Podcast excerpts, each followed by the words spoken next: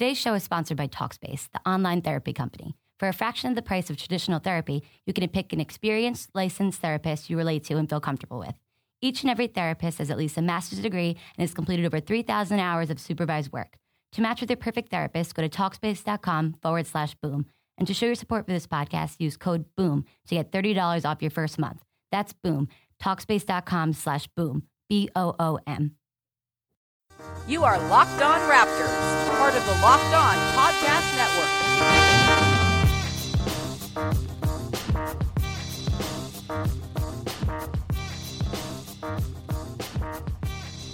Hello, welcome to episode number 212 of Locked On Raptors for Monday, October 23rd.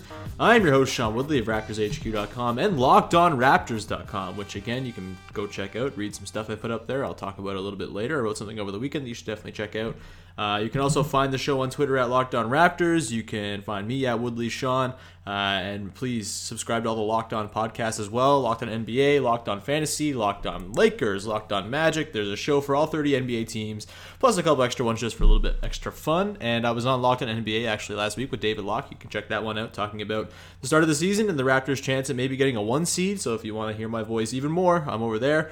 Uh, please do all that. It really helps to move the shows up the rankings, helps to make us more visible, and you can do that with Locked On Raptors as well on its own separate iTunes page. Leave a rating, leave a review. It takes no time at all. It takes no money at all, and I really would appreciate anyone taking the time to do it. All right, on today's show, it's another mailbag podcast, of course, because it's Monday, and that's what we do. Because I like to mail it in at the start of the week. Um, but uh, yeah, so lots of questions came in today. Uh, lots related to what happened over the weekend. Of course, if you missed it, the Raptors just kicked the piss out of the Sixers on Saturday, uh, 128-94, I believe. Um, everyone looked pretty good. The starters kind of got their groove going a little bit, aside from Norm Powell, who looked a little bit like he was kind of trying to force things a little bit too much. But you know, Kyle Lowry looked great. Uh, didn't play a ton. He played like 26 minutes. That was great. DeMar DeRozan scored 30 points and did so on 12 shots and was incredibly efficient and really fun to watch. Made a few really nice plays. Had some great footwork as he tends to do, and he looked great. A lot more comfortable and more at home, sort of searching for his own shot within the offense. I talked about that last week. Remember, I played Dwane Casey's comments after the first game, just sort of talking about DeMar's process of trying to figure out his spots and, and sort of sort of where to attack within the Raptors offense as it's changed a little bit and it's not really going to be built around him pulling up from mid range anymore. He's going to have to find seams within the offense to pull up his, and find his own own offense. But um, he, he did so pretty well against the Sixers. Again, 30 points on 12 shots, and it, it all looked balanced. It looked within the flow of things. He was coming around screens. Uh, didn't look like he was hijacking the offense for anything. It was it felt like the touches were a lot quicker than they normally would be, so that was great to see from Demar. Um, elsewhere, I mean, OG Anunoby came in. He had a couple nice passes. He looked pretty good. CJ Miles was pretty quiet, but the rest of the bench was you know really solid. Delon Wright looked awesome once again. Uh, Jakob Poeltl and Lucas Nogueira. Uh, Bebe was thrust into action after Jonas Valanciunas went down injured, and uh, the report from the Raptors is that his ankle, sort of a day to day thing, it seems. He's on the trip right now with the Raptors, the six game road trip out west, so that's a positive sign at least. I wouldn't imagine he's going to play tonight against the Spurs, but who knows? That, hasn't come out yet. We know the Raptors are pretty tight lipped with this stuff, but um, the fact that Bebe and Jakob both played really well, uh, with especially with Valanciunas out in the second half, that's really promising. I would expect probably Bebe starts tonight, and there's a question about this, so I won't go too deep into the, the, the front court stuff, but I'd probably expect Bebe to start tonight just because Dwane Casey, we've seen in the past, he's pretty happy to sort of leapfrog the bench guys in terms of, you know, the starters when they're replacing injuries, just to kind of keep the, the continuity of the bench together, and the bench so far has been awesome. So there's no need to mix that up and have Poeltl start when you can have Bebe start and probably provide a similar sort of look to what Poeltl would. So I would expect to see that tonight. Uh, but let's get into your questions here. Uh, first one here comes from uh, VTech Poppy. Do you think the Raptors can maybe not get destroyed by the Warriors on Wednesday? Um, well, I mean, it, it, it's it, it can kind of go two ways. I guess you look at the Warriors; they're one and two so far. They had the crazy meltdown on Saturday against Memphis, where Steph Curry and Kevin Durant got ejected maybe they're sort of still figuring things some things out. I don't know. Maybe they're just bored already because they're so good and it's it, everything just comes so easily to them. Um, they beat the Pelicans on Friday pretty handily after it was kind of a close game, and then they kind of just blew them out. Um, I, I, would expect the Warriors are going to figure things out. Maybe it's a good thing the Raptors are catching them early. Same as with catching the Spurs tonight with no Kawhi Leonard or Tony Parker. I mean, the Raptors are getting lucky there. Uh, maybe they can get lucky, get the Warriors, but before they've kind of ironed out the kinks and kind of gotten up to a full speed. If not, they could go the other way. Maybe the Warriors are going to respond to what happened on Saturday and become the Warriors again, and maybe they will destroy the Raptors. I don't know. Uh, the Raptors have played the Warriors pretty tough for the most part the last couple seasons. Um, you know, they haven't won any of the games, but they've been reasonably close a couple times. Uh, so maybe we can look for that next uh, on Wednesday. I don't know, but we'll we'll touch about we'll touch on that game a little bit later in the week. But um, yeah, it, it, might be a kind of optimal time for the Raptors to play against the Warriors, considering they're still kind of figuring things out. Um, next question here comes from Darthleen at underscore Darthleen underscore. Any predictions on how Bebe will perform in JV's absence? Can this be an opportunity for him to leapfrog Poeltl? Um, so yeah, like I said, I think he's going to leapfrog Poeltl just in terms of the rotation for the next couple games, at least until Jonas is back, because of the of the continuity thing and the and the lineup thing that Casey's pretty strict with. And if you can do that, if you have enough guys where you can keep your lineups together and not have to sort of upset the apple cart too much, it makes sense. Um, and, and, Bebe looked really good. 10 points, 8 rebounds. Uh, had a nice, hilarious dunk in transition uh, where he kind of got it on the break and, and, dunked himself. That was pretty fun. Uh, he's always got the lob chemistry with with Kyle Lowry, which is another reason to throw him in the starting five because why not? If you can get a couple lobs early in the game, get that vertical spacing, that's pretty nice as well. Um, I would expect he'll perform probably pretty well because Bebe does this. He'll have great spurts and then things kind of tail off from there. But, you know, the first sort of instance in which you watch Bebe, it's always really stark and kind of surprising at how good he is and how effective he is and how sort of active he is at all times. And then it kind of just kind of goes downhill from there. Uh, that's kind of been the pattern with him over the course of his career. So I'd expect him to play pretty well against the Spurs.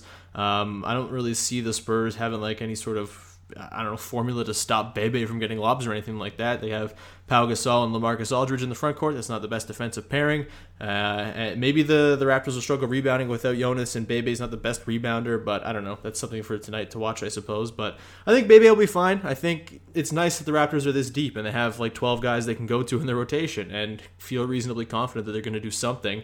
And that Bebe and Poeltl combined for 24 points and I think it was 13 rebounds on Saturday night against the Sixers is pretty promising. And that's if there's a position at which the Raptors can handle an injury, it's definitely center because you have Bebe and, and Poeltl, of course, and then you have Ibaka, who should probably be playing more of his minutes at center in a perfect world if the roster was more set up for him to do so. It's not right now. Maybe we'll see it a little bit more this time. Maybe say, what if Bebe performs poorly out of the gate? Maybe we'll see Ibaka slide down to center a little bit more often. Maybe we'll see him close games. The Raptors haven't had a close game yet, so we don't know what their closing lineup for crunch time is going to be.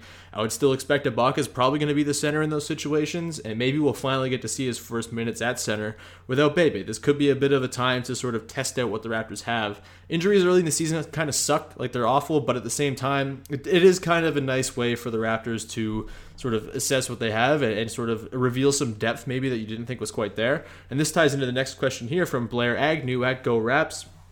Uh, the Jonas injury is a bad break or a great opportunity for the Raps. To, is the Jonas injury a bad break or a great opportunity for the Raps to determine the value of Bebe and to a lesser extent Poeltl?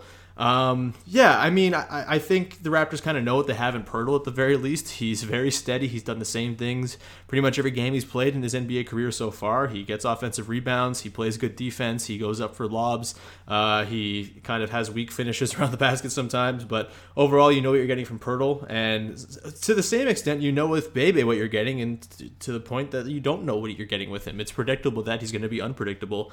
Um, so I'm not sure there's much more like assessing of what these guys can do. They're not rookies. We know kind of what they are at this point, uh, at least what they are at this point in their careers. Maybe Poeltl becomes better down the road, or Bebe does as well, but that's not going to happen in the next couple of games with Jonas out. Um, but I do think, yeah, as I said, it's a nice way to sort of see different ways in which the Raptors can kind of work. Uh, this, this happened last season, right? With uh, you know, with Kyle Lowry out, the Raptors had to workshop a bunch of different lineups to sort of see what was going to work without him. With uh, Jared Sullinger missing the start of the season, the Raptors had to get creative with how they were going out with their small lineups and things like that. Uh, injury kind of creates necessity, and over the course of a season, you know, it's not good to have injuries per se, but guys missing some time here and there can have a positive side effect in that it makes you test out other things, and maybe you stumble onto something that works pretty well. Um, so maybe we'll see that with Bebe, and maybe we'll find lineups where he's going to work out pretty well, and, and, maybe he can be incorporated into the rotation over the course of the season. Maybe that comes at the expense of Poeltl's minutes. Who knows? Maybe Bebe just totally outperforms Poeltl right now. I feel like Poeltl's ceiling has always been a little bit lower than what Bebe's is. Like Bebe's best games are way more energetic and just joyous than than Poeltl's are. Because uh, Poeltl's just so steady and just fundamentally sound. Um, but yeah, it, maybe there is a chance for Bebe to kind of break in and get, get a more of an increased role. Maybe have it to be more of a matchup thing where it's Poeltl or Bebe. It's not necessarily that one guy has the job as the backup center over the other guy. Maybe it's a thing where it's fluid and based on the matchup, based on how guys are playing, Dwane Casey will kind of pick and choose who he wants to play backup center from night to night. Um, next question here from Raps fan at RapsFan1237. With OG playing regular minutes in the backup role, do you think he will spend any time with the 905 this season? Should he?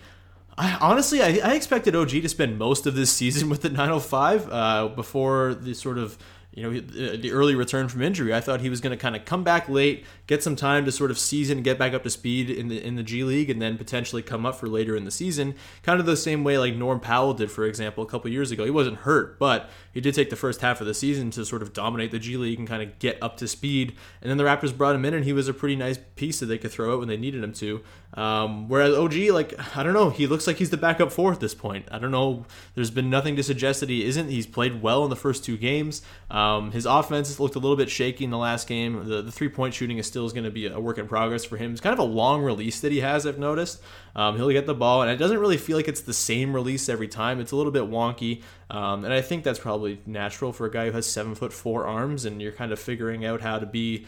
You know, he, keep in mind he just had nine months off. He's barely played, and for for him to sort of get back up to speed on, offense, that's going to take some time. Um, I think, and Zach Lowe pointed this out on Twitter actually, which I think was to the delight of many. Uh, the positive thing with OG is that his passing seems to be really sharp and quick, and and just he's very intuitive on the court. Uh, and Zach Lowe said, like he, and you know, when Zach Lowe says it, it's kind of gospel at this point. Like if, if the sort of one of the things you want to look for in rookies to see if they're picking up the speed of the NBA game is if their passing is on point, and OG's has been so far. And I think that's positive, even if his offense is a little shaky, even if his defense we haven't really seen the uh, defensive upside for him just yet because well the Raptors haven't had to you know go to him as like a really good defensive option just yet because they've been playing some dog crap teams. But um, no, I think OG what he's done so far and things can change. He's a rookie. There will be, you know, peaks and valleys. But I think what he's done so far and the way the roster's set up and how there's just a gaping hole at that four spot in terms of guys who can play maybe a bit of three, maybe a bit of four and kind of be switchy and, and also be part of the offense. That's kind of what Pascal Siakam is lacking right now. He's got the size, he's got the switchability, but the offensive refinement isn't quite there for him. Uh, so I don't think that. I think that's probably why he's behind OG at this point. So I don't really see barring some sort of you know cataclysmic fall off in OG's ability to pass and, and read the floor, I don't see him going down to the G League very soon or at all this season, and I think that's probably a good thing. Why not have him sort of learn on the fly you know, I've talked about this before. This season is about developing these guys and hopefully looking at 2018-19 as the real, you know, all-in year for this window and having OG play in the NBA this season and if you're going to pick up wins in the process, I think it's a good idea. I think it's he's probably got the highest upside of any of the Raptors young guys at this point. Obviously, he's the furthest away from his upside of any of these guys, but um, I think he's got the highest sort of peak if he can kind of develop and just learn to grow and become a better player on the fly with the Raptors. And I think there's the opportunity here for him to do that. So I doubt we're going to see him thrown out of the 905. I honestly expect to see Pascal Siakam play for the 905 before we see OG. So that's kind of my stance there. OG's, OG's been really fun, man. He's been uh, just a, a, treat so far, and uh, hopefully that continues. All right, had another question come in from uh, at Darthleen at underscore Darthleen underscore. Best and worst Raptors tattoos. Uh, and I tried to sort of dive into this a little bit, uh, just kind of looking at pictures. And this is, uh, you clarify the question in terms of guys on the team right now. Um, for me, it kind of starts and ends with Jonas's like necklace tattoo. That is the worst tattoo I've seen on a player, uh, and that's about it. I don't really have anything else to add. Uh, tattoos are personal to certain guys. I like the way like Demar's sleeve looks, um, and I don't really want to comment too much on other guys' tattoos because I know what they mean. Like people have special meanings behind their tattoos, so I'm not going to go too deep into what I think looks good and bad because it looks good and bad to different people for different reasons. Um, but yeah, no, in terms of just like tattoos that I don't really think mean anything, Jonas's necklace tattoo. it's, uh, there are better tattoos out there. I'll say that. Um, next question comes from uh, those guys underscore TG. I was actually on their podcast a couple a couple days ago. Uh, check out Michael's work, uh, Michael Apiakubi. Um, and question here, number one: With Pascal Siakam not playing a lot of minutes, do you see him getting traded? I don't really see him getting traded. No, I think the Raptors are kind of all in on this youth movement, and I think if like young guys more likely to move, it's probably someone with less years of control, like uh, Lucas Nogueira at this point. If the Raptors need to match salaries or something like that for a move, Um, and I don't really know if that move is going to be out there this season. Um, trading Siakam is the last thing. Like you don't want to go trading away from a surplus of guys just because it's there. Uh, there are injuries over the course of a season, especially with young guys as well. As I mentioned, like OG is going to have times where he's struggling or where he's playing well, and it'd be nice to have Siakam there to maybe try if OG's having a down spell. Why not have Siakam to throw in to see if he can provide something? Um, Siakam's going to have a role in this team. I think he's probably going to play some small ball five at some point this season, whether it's in like a really experimental lineup, whether there's injuries, whether Pascal Siakam, sorry, whether Serge Ibaka is sitting out because it's a back to back or something like that. Um, I think we'll we'll see Siakam at some point this year. It's early days. I don't think we're going to see the same rotation going forward. It's kind of easy to sort of look at what the Raptors have done and say, hey, they should just keep this rotation going forward the entire seasons, but the entire season. But I don't think it's smart to have you know full lineups without one of Kyle or Demar on the floor, and they've done that so far, and they've gotten away with it because they've been playing against the Bulls and the Sixers without Joel Embiid. But as you get into better opponents, and we'll see them this week on this road trip, I think uh, Dwane Casey's going to have to sort of tighten things up a little bit. Maybe keep Fred Van VanVleet as like the sort of sparing rotation guy, the number 10 guy who doesn't play all that much. He's been thrown in that second unit at this point, but I think, you know, Lowry in that unit would look a lot better against really good teams. Um, there, so what I'm saying is like, there's going to be some changes to the rotation over the course of the season. We saw last year, like, it started out with Bebe and Pascal Siakam as like, in the front court full time, and then by the time you know the, the new year came around, you had guys like uh, like Jakob Poeltl kind of overleaping, over over overtaking, leaping slash overtaking.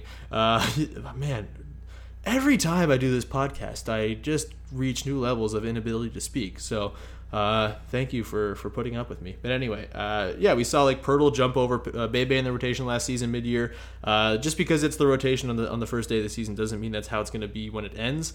And I think a lot of people kind of had Siakam penciled in to be the backup four to start the year. Obviously, OG's changed those plans, but it doesn't mean things can't change again. We're two games in against two teams that are really hard to pull anything from because they're so bad. Uh, next question, also from those guys at those guys underscore TG. Should the Raptors look at getting Bledsoe? Um, yeah, Eric Bledsoe, of course. It sounds not great there in Phoenix. Earl Watson was fired yesterday. Uh, Bledsoe was looking for a trade. He tweeted, I don't want to be here. He said, apparently, according to Ryan McDonough, the GM, that uh, he tweeted that while he was in a hair salon. He didn't buy it. Um, I wouldn't buy it either. I'm kind of bummed out that Bledsoe was backtracking it all because I, I kind of like that he's just openly uh, asking for a trade and saying that he's not happy with the situation because the Suns are a disaster. Um, I don't think the Raptors are going to look at getting Bledsoe. First of all, trading for that contract is not going to make sense. I saw someone throw into the trade machine, I think as a joke, uh, Valanciunas for Bledsoe. That doesn't make any sense. The roster doesn't make sense uh, to have Bledsoe on this team. The Raptors have enough guards. DeLon Wright's been awesome. If you know, if, if Eric Bledsoe comes to town, you're going to see less DeLon Wright. You're going to see less Norm Powell probably as well because Bledsoe will have to play at the two. And like maybe Bledsoe is better than those guys, but I don't think it, it compromising the development for a guy who has been good but also has a lot of injury problems. And obviously there's something going on there with the sort of chemistry and the makeup of the Suns locker room. I don't know. I don't want to blame that on Bledsoe at all, but this isn't good that's coming out of Phoenix. I don't know. It seems just like a thing that the Raptors don't need to do. And I know everyone wants to throw the Raptors into every potential trade talk that there is this season is like the last season to do that for. It's just it's hard to make deals. The Raptors are kind of set up.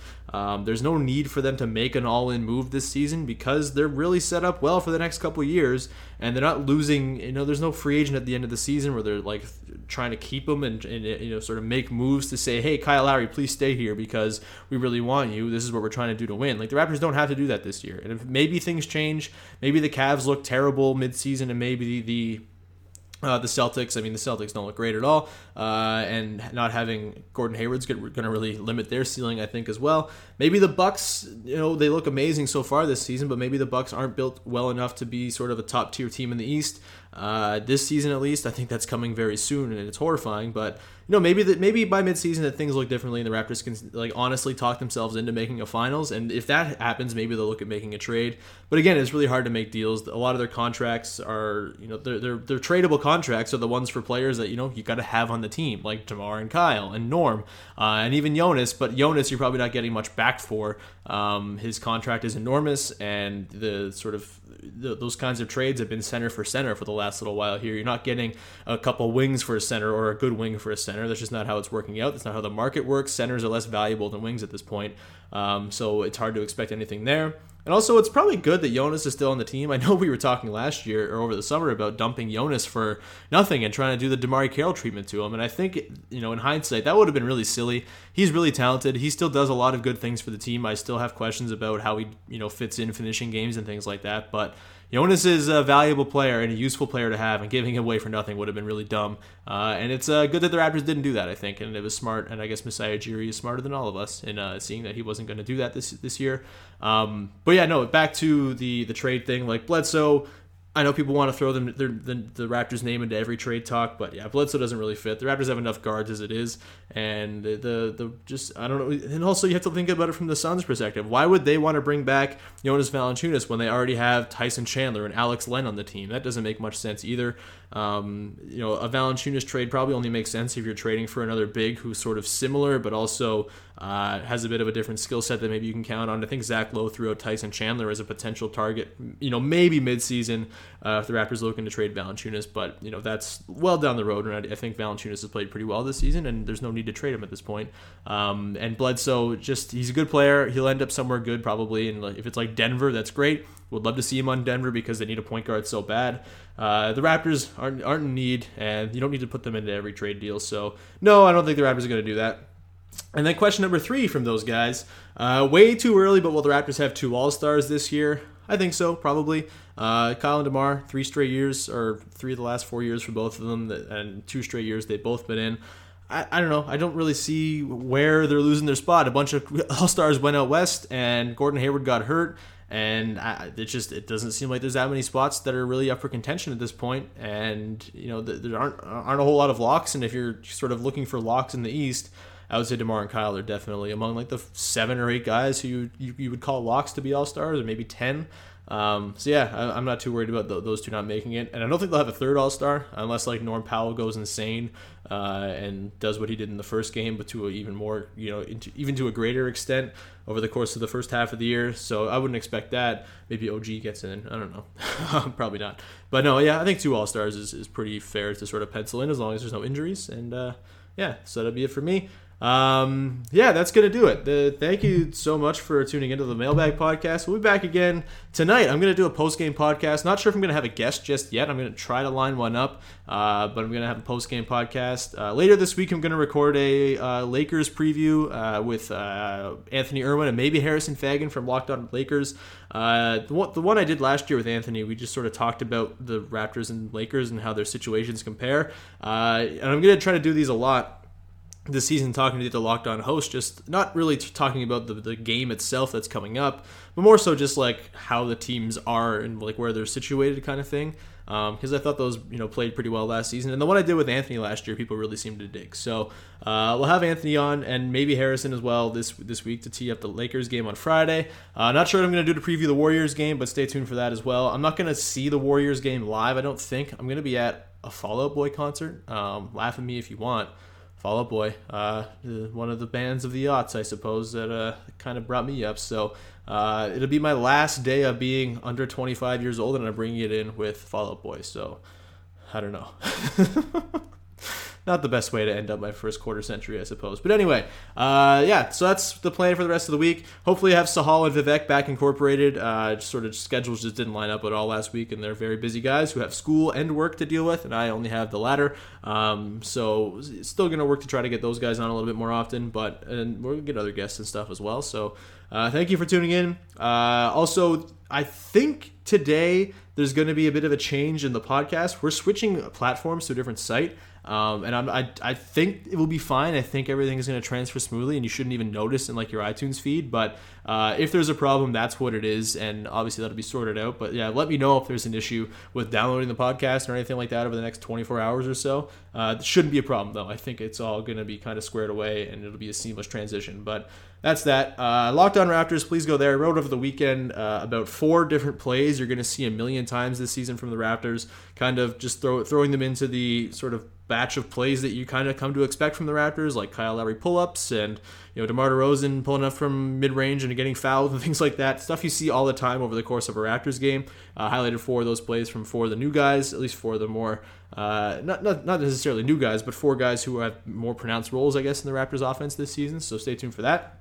Actually, that's already been written, so read that. Uh, I'll have some other stuff this week on LockedOnRaptors.com. Working on something for Monday as well in relation to the Blazers that I'm hoping is going to be kind of fun. So stay tuned for all that. Uh, LockedOnRaptors.com. You can listen to the Hoop Talks podcast as well. Uh, that's my podcast with Mitch Robson talking about the rest of the NBA, not the Raptors, and uh, it's uh, it's a good time. We there's like an animated video out from our first uh, from our second episode talking about the Denver Nuggets. So you can find that as well on my Twitter account if you want to check that out. It was pretty fun. And that's going to do it for all the self promotion stuff. Uh, thanks again for tuning in. We'll be back again later tonight with a post game podcast after the Spurs game. And enjoy the game, everybody. We'll talk to you soon. Cheers. Is democracy in danger or decline? Condoleezza Rice, William Galston, and Carlos Gutierrez and others take on this question in the fall edition of The Catalyst, a journal of ideas from the Bush Institute. Surveys show Americans place less trust in institutions like the media and business. Others contend America has faced far more challenging periods and emerged strong. Leading policymakers, Bush Institute experts, and respected journalists take on this debate. Read about it at bushcenter.org/catalyst.